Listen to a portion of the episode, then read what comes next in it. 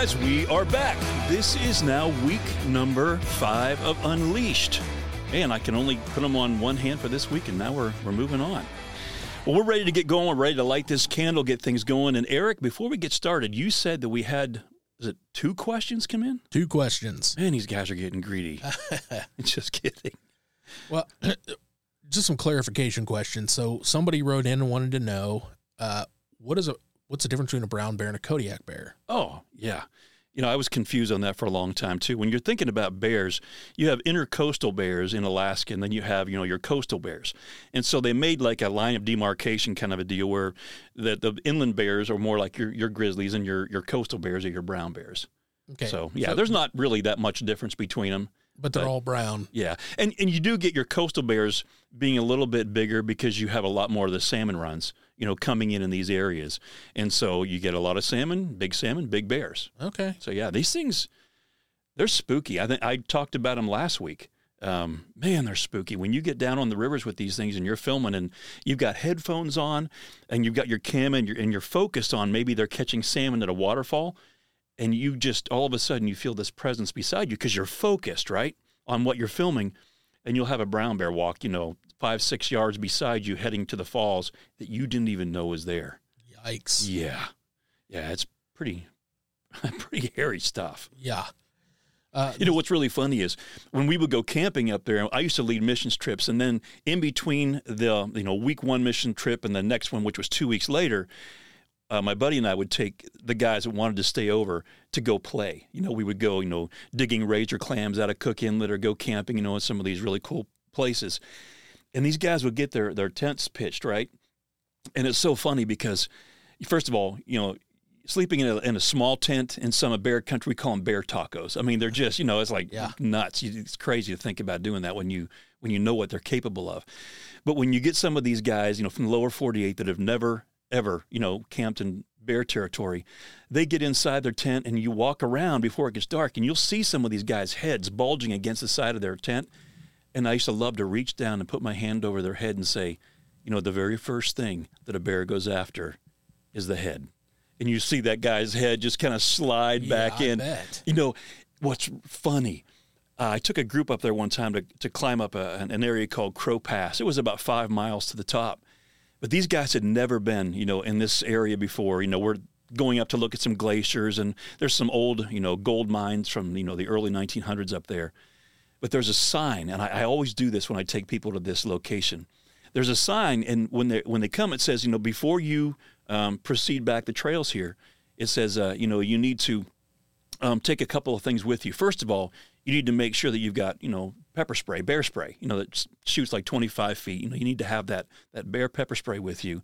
And then you need to have a jingle bell. You carry them on your backpack, and that lets the bears know you're in the area. I call them a dinner bell, but they give them to you until you just did. Sure. Yeah. And then the rest of the sign says, and you need to be very familiar with the difference between black bear and brown bear scat. Black bear scat is it's full of squirrel fur and berry seeds, where brown bear scat is full of jingle bells and smells like pepper spray. Oh, wow, that's nice. It's just really unnerving, you know, when you're going up there. But you said we had another question? Okay, second question. So I've actually had quite a few emails. I don't know how you're going to feel about this line of questioning, but I'm getting a lot of questions about animal fights. Yeah. So Rob from New York wrote in and wanted to know who would win between a wolverine and a chimpanzee. And the wolverine, he had some extra on there. Are you ready for this? The wolverine is a pocket knife, and the chimpanzee has a back scratcher. What? Yeah, I don't know. Oh, late night, Rob. Late night. Yeah. Wow. I mean, you're on 2 totally different continents here. How would you even get them together unless it was like at a zoo or, you know, some crazy thing? You know, monkeys really, they're scary. I was, we were in Kruger National Park, same trip where we talked about with Harry Woolhutter in one of the earlier episodes with the lions. We stopped at a little place in their little outdoor cafe, and my buddy Ralph and I and Wade were sitting around this table, and these monkeys just came out. And we were talking about these things and how strong they really are. And Ralph went to go give them like a piece of something, a sandwich or something. And this, the owner of the restaurant came flying out. "You stupid Americans." He starts screaming. We're like, what is up with this guy? He said, "We had a tourist come through here last week and did the same thing. And when that monkey, when they didn't have any more food, the monkey literally tore the guy's throat open." Wow. They are incredibly dangerous. You don't feed them because they just keep waiting for that next meal. Mm-hmm. And it's always, the dominant one that goes first. And once he's done, then everyone else can eat. Well, there wasn't enough food. And for whatever reason, he was just in a bad mood that day. I mean, wolverines, their tracks, if you ever follow one in the wild, like in the snow, you can see the size of their claws. They're huge and they're fearless. But these things, when they walk, their feet, their front feet are kind of offset a little bit. That's how you can kind of tell wolverine's tracks when you see it. And a buddy of mine was flying up in the wintertime in Alaska. And he was sitting in this little airport, it was one of these one building kind of things like you find up there. And he saw this guy, and this guy had a wolverine ruff. He had, his parka pulled up, and the front of it, the fur was wolverine. Now, you don't find very many of those because wolverines are very, very hard to find, very, very difficult to trap. They're really, really smart. So you don't see too many wolverine ruffs. And when he got on the plane, this guy was sitting right beside it, but his ruff was still pulled up. Well, as my buddy looks down, he sees the guy's hands on the armrests, and he's got these huge purple and pink raised scars all over both of his hands. Hmm. And he looks over at the guy, and he says, "I'll bet you didn't get those cutting yourself shaving." What a way to start a conversation, yeah. Right? And so the guy pulls his ruff back, and he kind of gives a little bit of a smile, and as he turns toward my buddy, his face has the same scars. Oh, wow. That his hands did. And I'm not going to tell you. We'll save this story for another time. But long story short, he got into a tussle with a wolverine, and it was a bad, bad situation. What does a wolverine weigh? I don't know what the weight is. They won't back down from a brown bear. But wow. They're a 20th of the size of a brown bear. They're small, sure. But man, they are fearless. And when they get those claws going, when they get mad, it's like a tornado of claws and their teeth. And yeah. So which one would win? I know the wolverine wouldn't back down. So I don't know. Oh wow. Maybe the chimpanzee is smart enough to grab a club and beat him. I don't have a clue. He does have the back scratcher. Oh, he does have the back. So you can whack him. Well, maybe if it was metal, and I don't know. Well, let's get into where we're going today. Like I said, let's light this candle. Let's kind of get things moving. I love stories, obviously. I think you guys do too. That's why you keep tuning into this. But when I'm traveling a lot with like we just talked about, some of my friends, I was in music for years, and I would be on tours with different guys, and we would, stop at restaurants, and we'd get all kinds of funny stories around the table. But one time we were traveling across the country, and this is back when I was still singing in Christian music. I was in a group called One, and we had been singing with Sandy Patty, and when we were opening up for her, and when that tour would be done, like we'd be out on a 2 or 3 week stint, we had a custom van built with a sound trailer that would come to wherever our last date was, and they would meet us there, and then we would do another, week or so touring ourselves. And we had like an all-night drive. We were so exhausted. We were tired. And this one guy that I was touring with, this guy had to pee every 20 minutes. I mean, I'm not kidding. And he drank Diet Coke nonstop. He'd always have a huge Diet Coke sitting there. So we had an all-night drive. It was like 11 o'clock at night. We needed to get on the road. I think we were headed to Oklahoma from someplace. And we just said, "Listen, you are going to have to like go in the cup. It's all guys in this band, and get in the back of the band, go in the cup. We can't keep stopping." I mean, it's 15, 20 minutes down the road, and he's begging to stop. And we're like, "Oh." So we pull into this McDonald's, about the only thing that's open. And he goes running in, and we're kind of laughing at him. We're a little frustrated, but so we go in, and like when you go back in a McDonald's, you walk back the hallway, and you got the men's on the one side, the women's on the other. And so my buddy and I go in, we use the bathroom, we're washing our hands. And I'm realizing that the other guy wasn't with us. I mean, he wasn't in the bathroom. And I go, "Where in the world did he go?" You see where this is going. And so I open up the men's bathroom at the same time the women's door is opening. Here comes this beautiful blonde-haired woman. Her face is beet red, and she is laughing. She's got her hands over her face. She's laughing hysterically. And I look right behind her, and there's my buddy come walking out behind her. I said, "What are you doing in the women's bathroom?" He says, "You ain't never going to believe this." I said, "What happened?" He says, I didn't need a urinal. My stomach was all upset. He goes, "So I'm looking for a stall."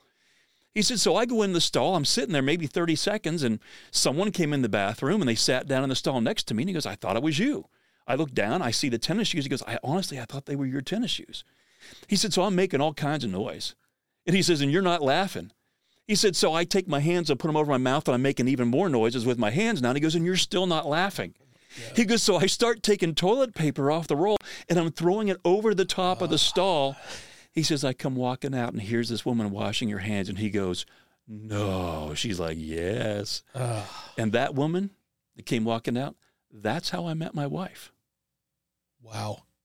Okay, that was a lie. Oh, it's good. But it makes for a good story. But the rest of it was true. Yeah. I was going to say, How I Met Your Mother. It's a great episode. Right. Wow. But, we have this saying, challenges are gifts, that somehow out of these things, we learn. And so I thought we'd kind of start today off with a, kind of a lighthearted story, because we know that the challenges, when we say challenges are gifts, I have people all the time saying, "Then why does it feel like Christmas all the time? I mean, I'm getting so many gifts in the way of challenges. I'm just tired." And, when we're young, we're taught, by our parents or our community or whatever, how to handle difficult circumstances. And, we just went through in a couple of the last episodes, we talked about identity, who we really are in Christ. That is key to everything. We talked about the big lie that we buy into, which is that my performance plus others' opinions equals my self-worth. We talked about learning how to take our spiritual temperature so we know if that voice we're hearing in our head, is it coming from God or the enemy? And we talked then about declawing the lies of the enemy. We talked about how do we... through the renewing of our mind, get rid of unhealthy thoughts, emotions, and actions, reshaping our belief system. So it was about, probably around 2008. My son would have been about maybe 12 years old. I think maybe it's 2007. And so I take him to go to a game dinner I'm speaking for. Now, if you don't know what game dinners are, you get a lot of outdoorsmen come together, and they give away all kinds of prizes. And the speaker talks about all kinds of adventure stuff, just like we're doing here, and then wraps it up at the end, so that, a lot of those guys who would never darken the door of a church will want to come back because they feel like it's safe and something they might be interested in. And I wanted to take my son with me on this trip. I wanted him to kind of see, what I was doing at these events. And I'm figuring, 12 years old is a really teachable time. So we drive. It was in Joliet, Illinois. It was about 4.5 hours away from where we live here in Indiana. And we get to the hotel, and I've got my camo backpack, and I've got a bow case, and I'm taking it into the hotel. And as I walk in, I see this woman. She's eating this chicken sandwich. And as I come walking up, she turns to the woman behind her that's working there as well, and she says, "Hey, you want the rest of my chicken sandwich?" And the woman puts her hands up. She goes, I couldn't eat a thing. I'm stuffed. So she takes the chicken sandwich, throws it in the trash, and she turns to me, and she goes, "Can I help you?" I said, "Yeah." I said, "My son and I need to check in. We've got an event down the street tonight, and they're putting it on a direct bill." I said, "I think the name of the church is Friendship Baptist Church or something." And she says, "What's your last name?" I said, "Henderson." So she types it all in. She goes, "Oh, here it is." She goes, "You're just here for one night?" I said, "Yeah, just tonight." She says, "No, what are you doing at the church?" I said, "Well, I'm going to be speaking for a wild game dinner." And she says, "What's that?" I said, "Well, a lot of guys that like to hunt, and it's all the more I got out. I didn't even get to say anything else." She goes, "Oh, you're a hunter." And I'm going, "Oh, geez, here we go." And I said, "Yes, ma'am." She goes, "I'm sorry." She goes, "I just have a real pet peeve with hunters." And I said, "Why is that?" She goes, "I hate it when people go out and they kill these beautiful animals and they don't eat it. I think it's wrong." And I said, "I absolutely agree with you." I said, "Everything that I harvest, my family eats it or we give the meat to someone who can use it." She goes, "I'm sorry. It's none of my business, really." And my son's listening and watching. How's Dad going to handle this stuff, right? The confrontation. And she looks down at my bow case. And I kept thinking, what is she looking at? And I forgot I had a sticker on there. And it says, "I love animals. They're delicious."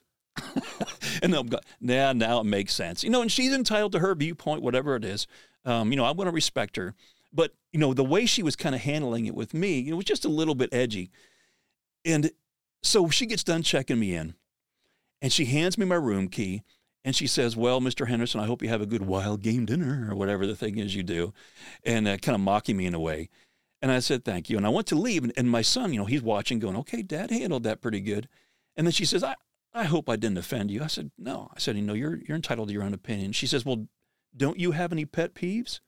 And my son's looking at me, giving me that hand across the neck, like, shh, Dad, don't say a word.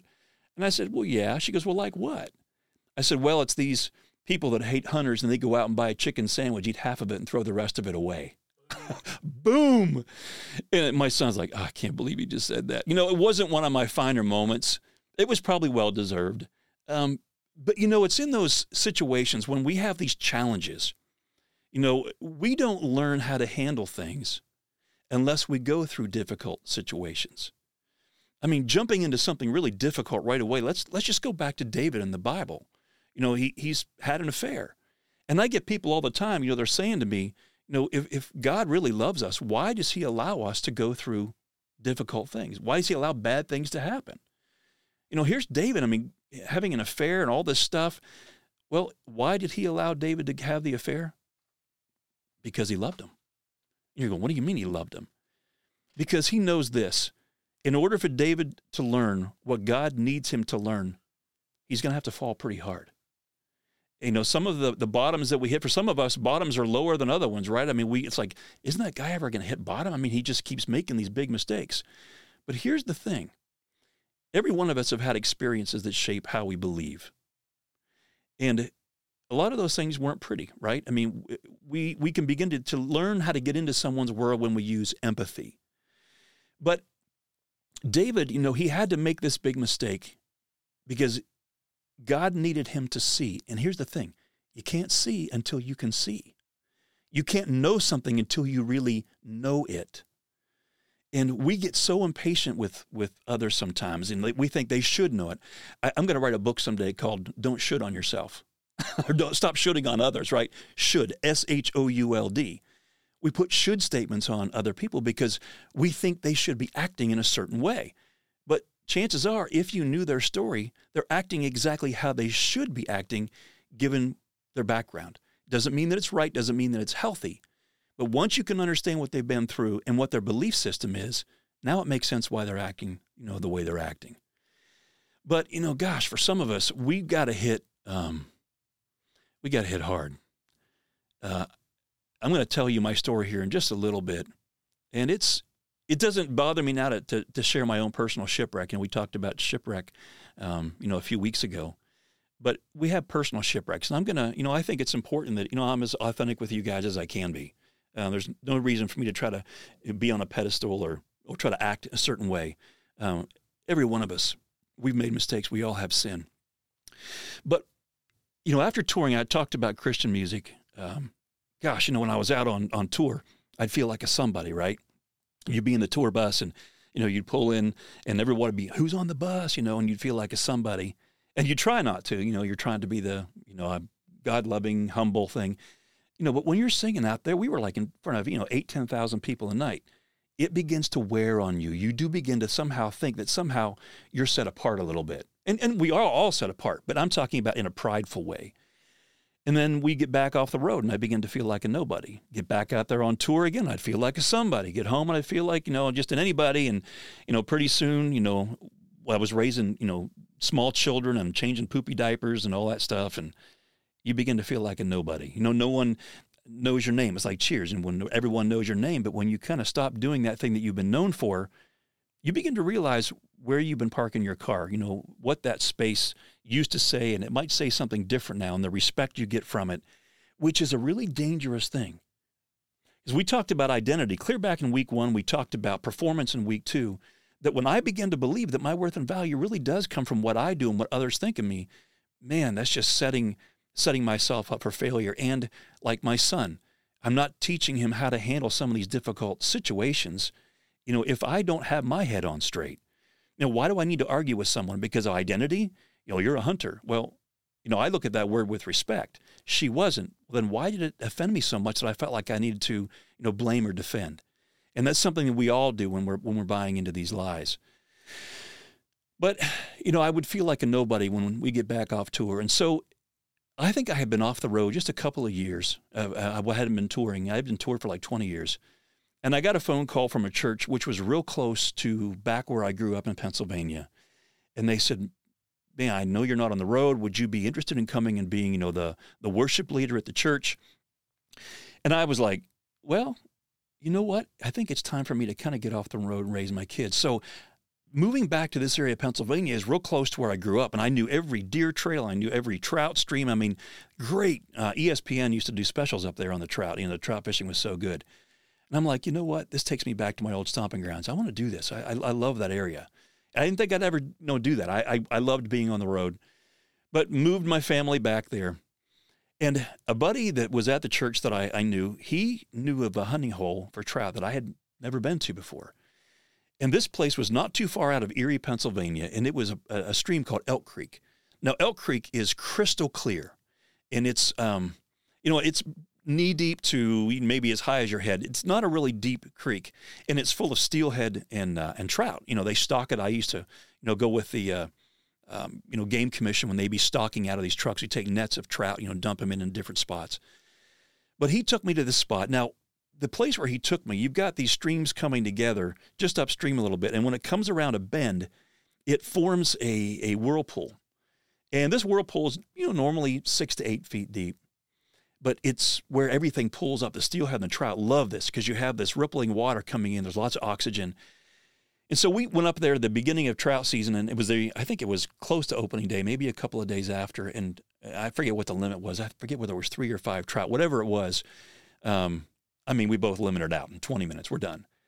Now, I had never taken my son since we'd been back there fishing yet, and he was really wanting to go fishing. And this would have been in the spring of 2003. So he was, I think, 8. So I'm going to take him up there the next day, but it rains, and it's cold. You know, when you're talking, you know, in early April, I mean, it's cold. You know, you still have some, you know, below freezing days. So day 2, still raining. We can't go. It's cold. Day 3, pouring rain. Well, what I didn't understand about Elk Creek is it's got a lot of feeder streams coming into it, but the outlet, you know, going into the big lake is where things are dumping. So when you get hard rains coming in from all these feeder streams, it makes that water get fast and high really quick. But I didn't even do the math in my head about that. And I, you know, get up that morning. It's not going to be raining. It's freezing. It's like 31 degrees. But it'll warm up. We'll be good, you know. So we get, you know, a thermos with hot chocolate for him, you know, Pringles, and put him in a baggie, and peanut butter and jelly sandwiches and stuff. And I'm going to take my son fishing. So it's about an hour and 20-minute drive maybe. I don't know, something like that. And we get to the location, and I'd only been there once, but I remembered how to get to this spot. And there's a path we have to walk down to get to the water. And as we park, I don't see any other cars there. And, 3 or 4 days before, I mean, it was packed with cars. And I'm thinking, wait a minute, is there some reason they would have shut the season down on this day? Is it some weird thing here? No, just guys were smart. They knew that it wasn't the right day to fish. But you know me, I got to take my son fishing. So we get our hip waders on and, you know, tackle boxes and fishing poles and lunch. And we get down to the edge of the water. It's just starting to get light. And the water sounded even different. I mean, it didn't sound like it did, that nice rippling water. It was rushing pretty good. But all I'm thinking is take my son fishing. So I get my flashlight out because I'm trying to make sure I have everything I need because it's still a little bit dark, and I shine it down in the water. And instead of the water being crystal clear like it had been, you know, just those 4 days prior, it looks more like my son's chocolate milk now from breakfast. And, you know, again, I'm still not doing, here's what I'm thinking. I'm not even thinking about, you know, this could be a mess out there when we get out there. I'm thinking, oh, the water's going to be dark. I got to use a different color lure. And that's what I was thinking. So I get my son on my back. You know, he's got his hip waders. I've got mine. We've got tackle box, fishing poles, lunches. I start wading out. And what had normally been, you know, knee deep when I first start to get in, it's already up, you know, to my waist. But I remember, hey, I only have to get out there maybe about 25 yards or so across this thing to where there was, where that whirlpool, where it comes around, where these streams come around the bend and hit this one whirlpool. You know, there's a little rock island that might have been 15 yards long or something that we stood on to fish those days prior. And I'm thinking, I just got to find that. Well, it's getting light. I've got him on my back. And if you've ever been like on a stream where the water is so swift and it's got like, you know, shale rock and stuff on the bottom, real loose rock, I've got him, and I'm trying to make it across this water, and now the water is up over my waist, it's up over my belly, and I'm starting to, like when I take a step, I'm literally starting to float a little bit because it was getting deep, and I can't get my footing, and I'm being sucked downstream. You know, take one step forward, and you go three downstream. So I'm trying to angle myself to get to where I needed to be. Finally, and the water is pouring in my waders now. I mean, I'm soaked. I mean, to the core. It's, 31 degrees. The water's freezing cold. And I finally find about 6 or 7 feet of rock showing instead of 15 yards. So I get over there. I take my son off. I'm soaked. I'm freezing. And I look at my son. I said, Garrett, this is not a good thing. We're gonna have to get out of here. But I'm afraid to take you back the way we just came across.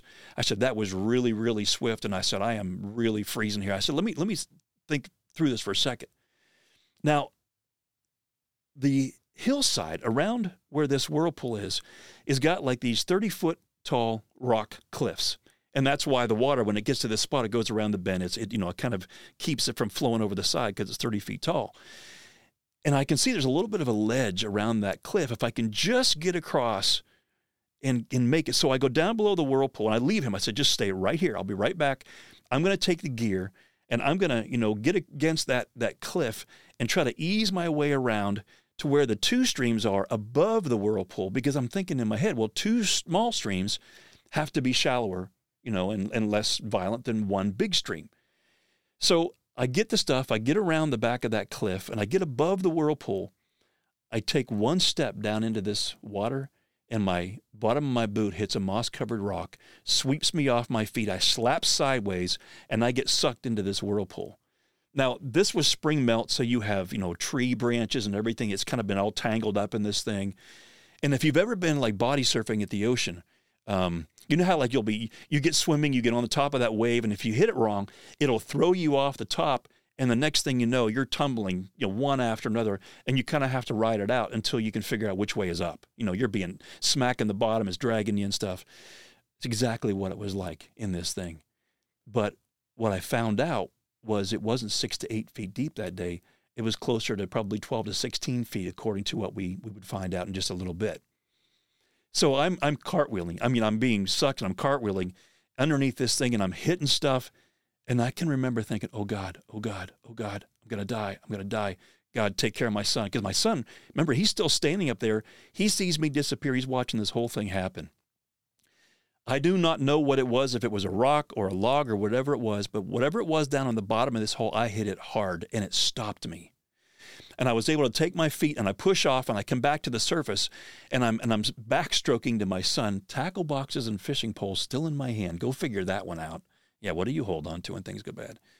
And my son is, he's screaming for me, and everything, and I'm yelling, Garrett, stay there. I'm as much as I can yell, and I'm backstroking, and I get to where this little bit of this little rock island was, and I crawl up onto this thing. I'm on my hands and knees. And I've got water pouring out of my waders, and I'm soaked to the bone, and I'm so cold. My son looks at me and he says, Dad, your lips are turning blue. I said, buddy, we're in trouble. I do not know how to get out of here. And I'm freezing. I'm shaking like crazy. And so I'm looking around and trying to figure out what to do.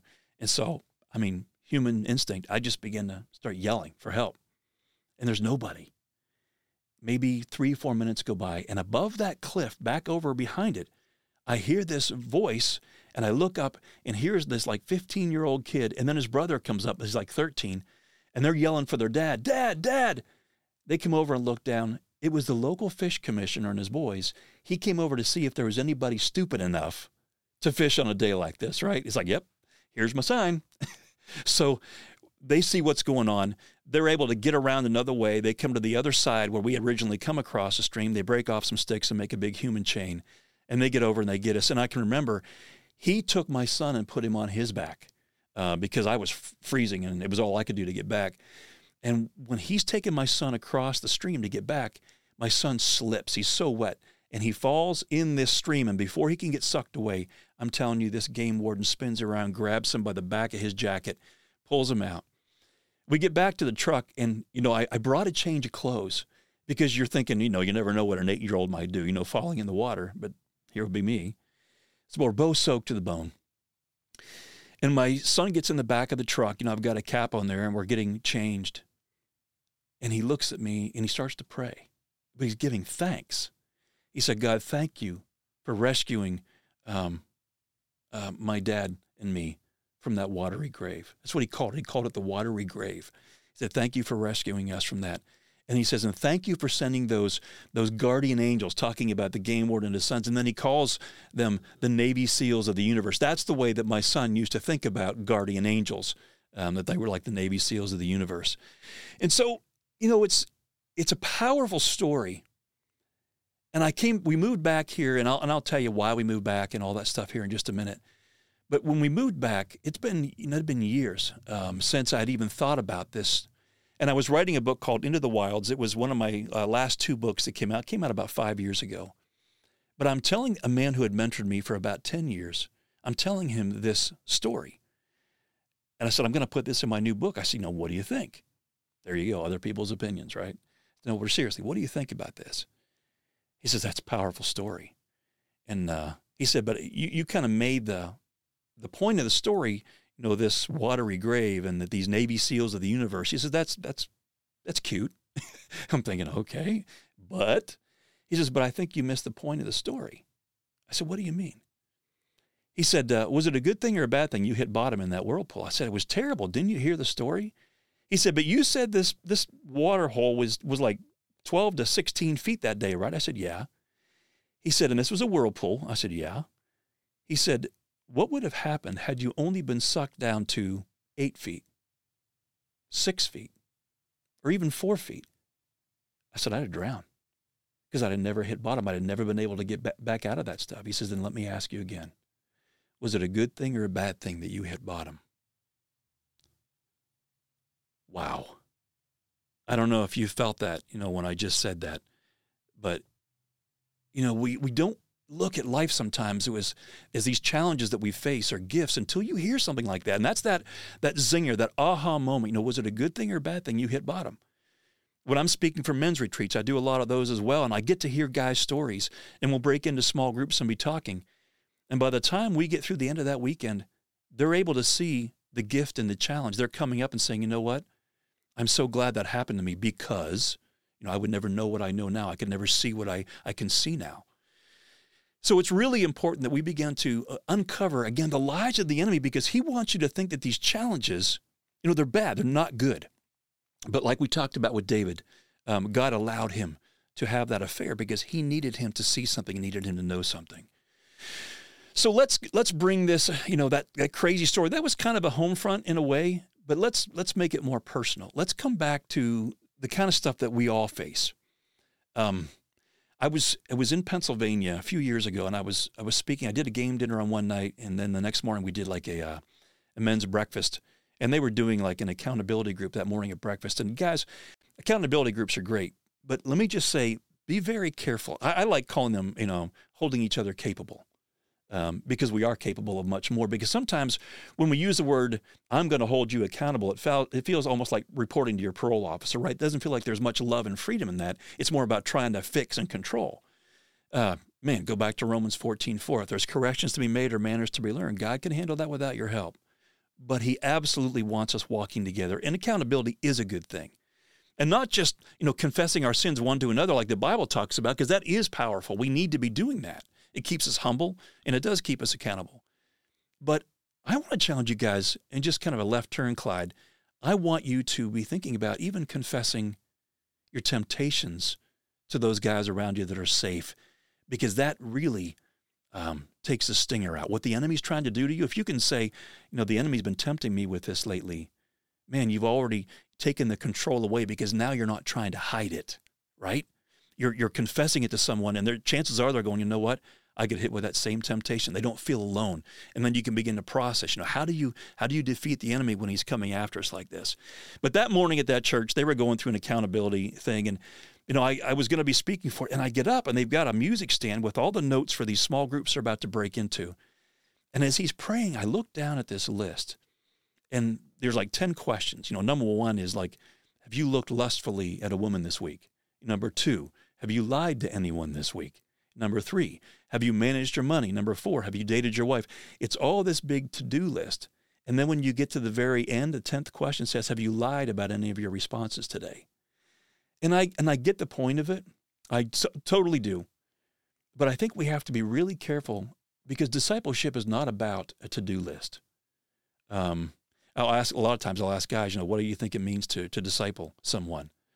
And, a lot of times I'll get Christian men, they'll say things like, well, you need to, tell someone they need to go to church, you need to get in Sunday school, you need to read the Bible, you need to get baptized, you need to get into a small group. And those are all very important and great things, but they don't have as much to do with discipleship as you would think.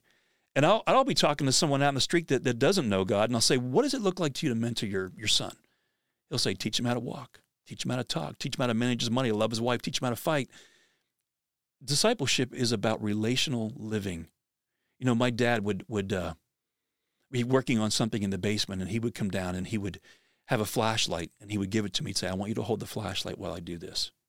And then when he was done, he would take the flashlight and have me do what he was just doing. See, it's about learning to walk together. Discipleship is about learning to live life together. So get done with that morning breakfast, and then I have to speak in the main service at church. So I go in, I get done with the service. And I sit down in the front row, and I'm sitting beside the pastor, and the pastor goes, hey, he said, we have a guy in the back in the church in one of the little Sunday school classrooms, and he got kicked out of his house. And his wife caught him looking at porn on Friday night, and he had been a porn addict for years. He'd been sober for quite a while, so she thought. And when she found it, she told their girls, and she kicked him out of the house, and he's not allowed to come back until he gets help for his addiction. I said, okay. She goes, yeah, he's back there. He's praying with somebody, one of our elders right now. So I go walking back there, and he says, oh, and by the way, we also let him go from his leadership role here at the church. He was on our leadership team. I said, oh, man, I'm sorry.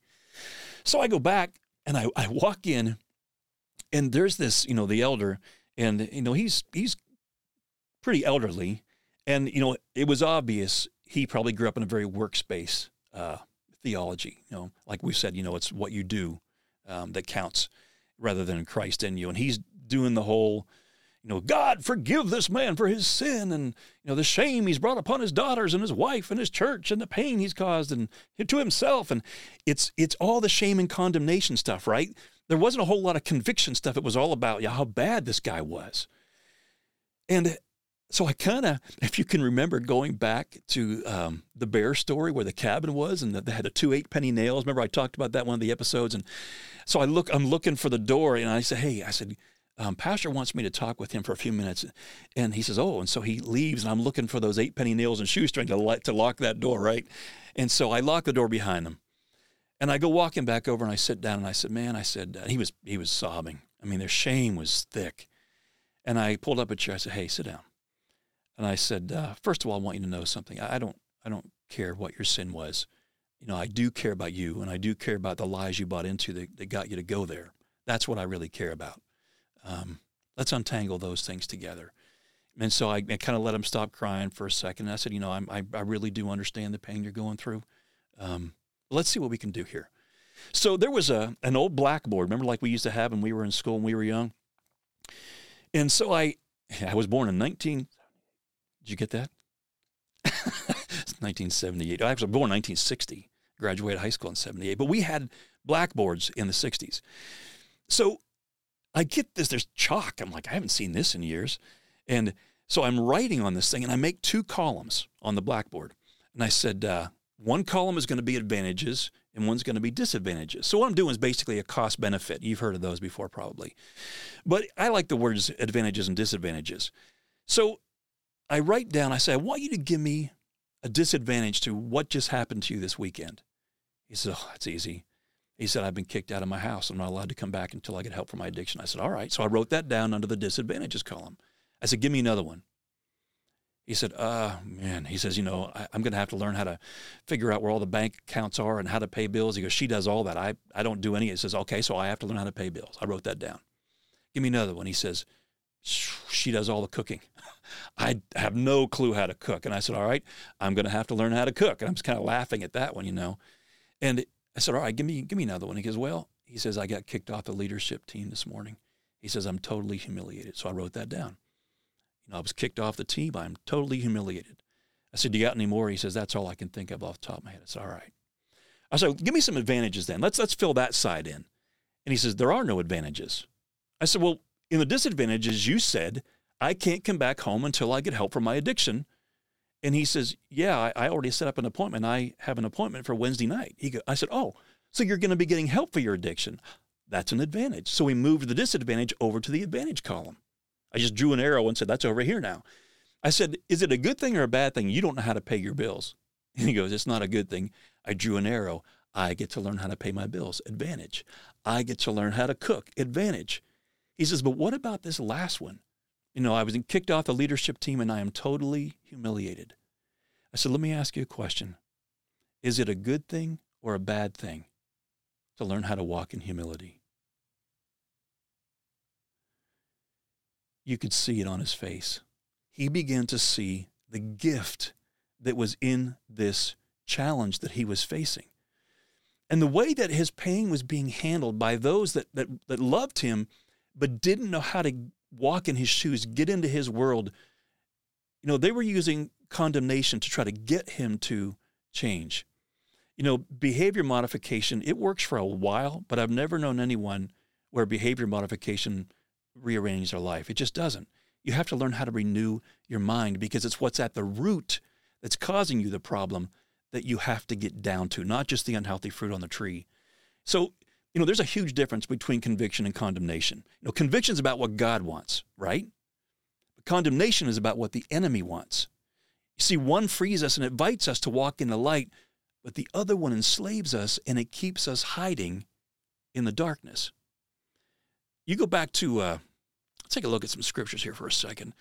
If you go back to like Matthew 5, and again, I've said before, you know, this podcast, I'm going to be using the Message paraphrase because I just love the relatability sometimes with this. But I love Matthew 5:3. It says, you're blessed when you're at the end of your rope. With less of you, there is more of God in his rule, more of his glory. When you're at the end of your rope, you get to see him come through. Just like that hitting bottom, there's no way that I could have done that without God being the one to save. 1 Thessalonians 1:5 says, all this trouble is a clear sign that God has decided to make you fit for the kingdom. He wants you to be able to see. He wants you to be able to know. And whatever that bottom is that you're refusing to hit. You know, we go to sin for a reason because it's always attractive. Because sin has an immediate payoff. And I've said before, sin is an illegitimate way of getting a legitimate need met.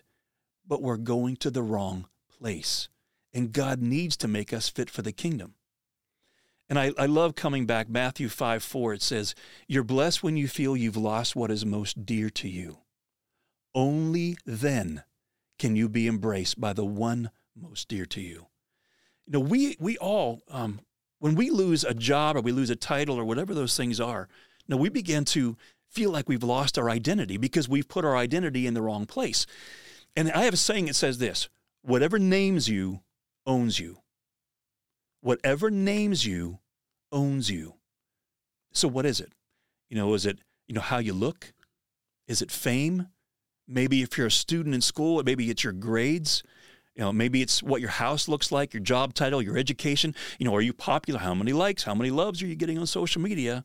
You know, what are other people saying about you? You know, are you athletic? You know, there's just so many different ways that we can try to get our worth and value. And that really becomes a challenge because when others don't see us the way we want them to, we begin to hit bottom. Dietrich Bonhoeffer, I love this quote. He says, we must ruthlessly eliminate any attempt to make something of ourselves. We have to ruthlessly eliminate any attempt to make something of ourselves. Why? Because thieves don't break into an empty house. You know, does God want us broken? Yeah, he absolutely wants us broken. But does he want us to stay broken? No. He wants us to be healed. Look, let's go back and look at Paul for a second here. I mean, Paul, think about all the stuff. This guy was stoned, beaten, shipwrecked, all these things. And how did Paul see those challenges? Look at what he says. He says, because of the extravagance of those revelations, he's talking about these things that have happened, the understanding he's getting now. And he says, and so I wouldn't get a big head. I was given the gift of a handicap to keep me in constant touch with my limitations. Satan's angel did his best to get me down, but what he did, in fact, was push me to my knees. And then he says, no danger then of walking around high and mighty. He says, at first I didn't think of it as a gift, and he says, I begged God to remove it. 3 times I did that, and then he told me, my grace is enough, it's all you need. My strength comes into its own in your weakness. Once I heard that, he says, I was glad to let it happen. I quit focusing on the handicap and began appreciating the gift. It was a case of Christ's strength moving in on my weakness. Now listen to this. Now I take limitations in stride and with good cheer. These limitations that cut me down to size, abuse, accidents, opposition, bad breaks. He says, I just let Christ take over. And so the weaker I get, the stronger I become. See, God's purpose and guidance, it's not to get us to perform the right actions. His purpose is to help us become the right kind of men. That is so important. You know, I had a pastor one time tell me that God cares more, about our character, right, than our actions. He cares about, what's developing inside of us. So I told you at the very beginning of this, I was going to, get a little bit raw and authentic. And this is sometimes hard because whenever you feel like you're having your shorts dropped in gym class whenever you tell on yourself. And if any of you ever had that happen, you know exactly what I'm talking about. But I told you about my hitting bottom when I first moved back to Pennsylvania, and it was in that watery grave. But I hit another kind of bottom about 4.5 years later that to this day, the enemy still loves to try to, bring that condemnation back up. God, I was convicted of my sin, and God turned my thoughts in a different way. But the enemy, he loves to keep using condemnation to try to bring you down so you won't be effective, so you won't stay in the game, right? So I had been at this church about 4 years, and when I got there, everything was going great. The church was running maybe 150 people, and it grew to like 12 or 1,500 in the first, 4 years. And I think we only added like one staff member. So, there was a lot of work that was going on there. By the time I was done, 3 different praise teams and 3 different services. The choir, welcoming in new guests, puppet ministry, all these different things. And I said, hey, I said, could I start a men's ministry? They said, well, you got a pretty big job description as it is. And I'm like, yeah, but my passion is working with guys. So I started an archery ministry, an outdoor ministry there as well.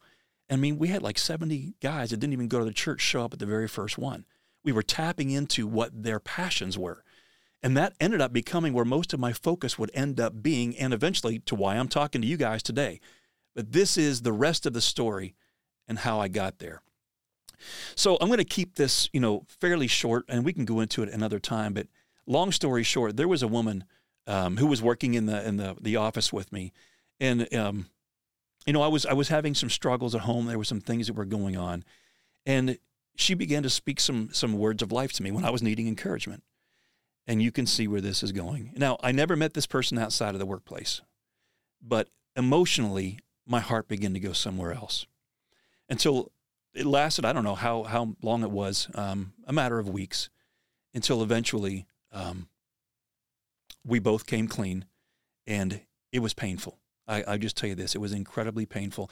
And, the way that it was handled, I think they did the best they knew how to do it, but they didn't know what to do with the situation. And so, there was a long list. I had to go through a 12-step. I had to go through, in case there was financial problems, that wasn't the problem. Go to out-of-state counseling, everything we can to try to fix the problem. And again, challenges are gifts. There was a lot of gifts that came out of that. But the one thing that I'll never forget is I went to the 12-step, and I drove an hour and a half away to get to it because I didn't want anyone to know I was going. And I walked in, and I'll never forget hearing this guy talking about being a sex addict, being an alcoholic, all these things. And he began to confess, all of his stuff. And I'm going, how does he have this kind of freedom?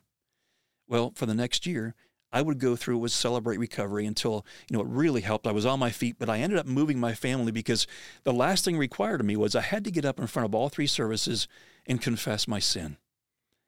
And at that point, I was so ashamed, tail between my legs, moved my family back to the state of Indiana. I thought, I wanted to die. And I literally got to the point where I almost took my own life. And I'll just be honest about that.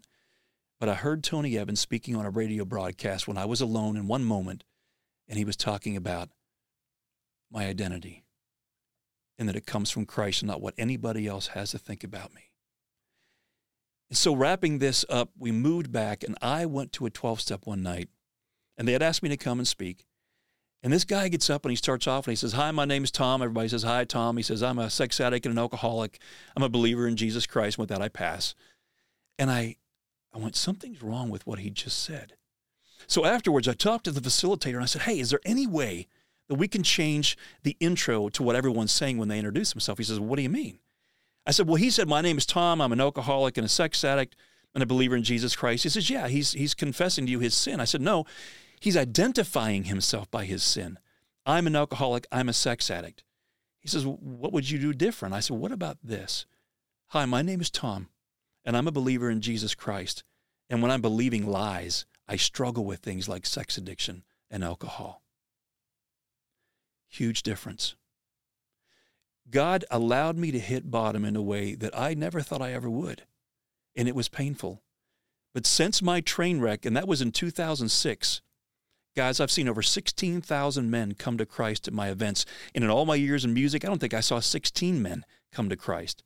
God knew that I needed to taste and understand and see and know His grace and forgiveness in order to be the kind of person that God wanted me to be. You know, if you've had a personal shipwreck, all is not lost. And I want to say this, perhaps it's only the beginning of a greater plan that God has for your life. So guys, get on your knees, but then get back on your feet. It's time to silence the enemy. It's time to get back in the game because, men, your strength is desperately needed. It's time to roar, my friend. It's time to become unleashed. We'll see you next time.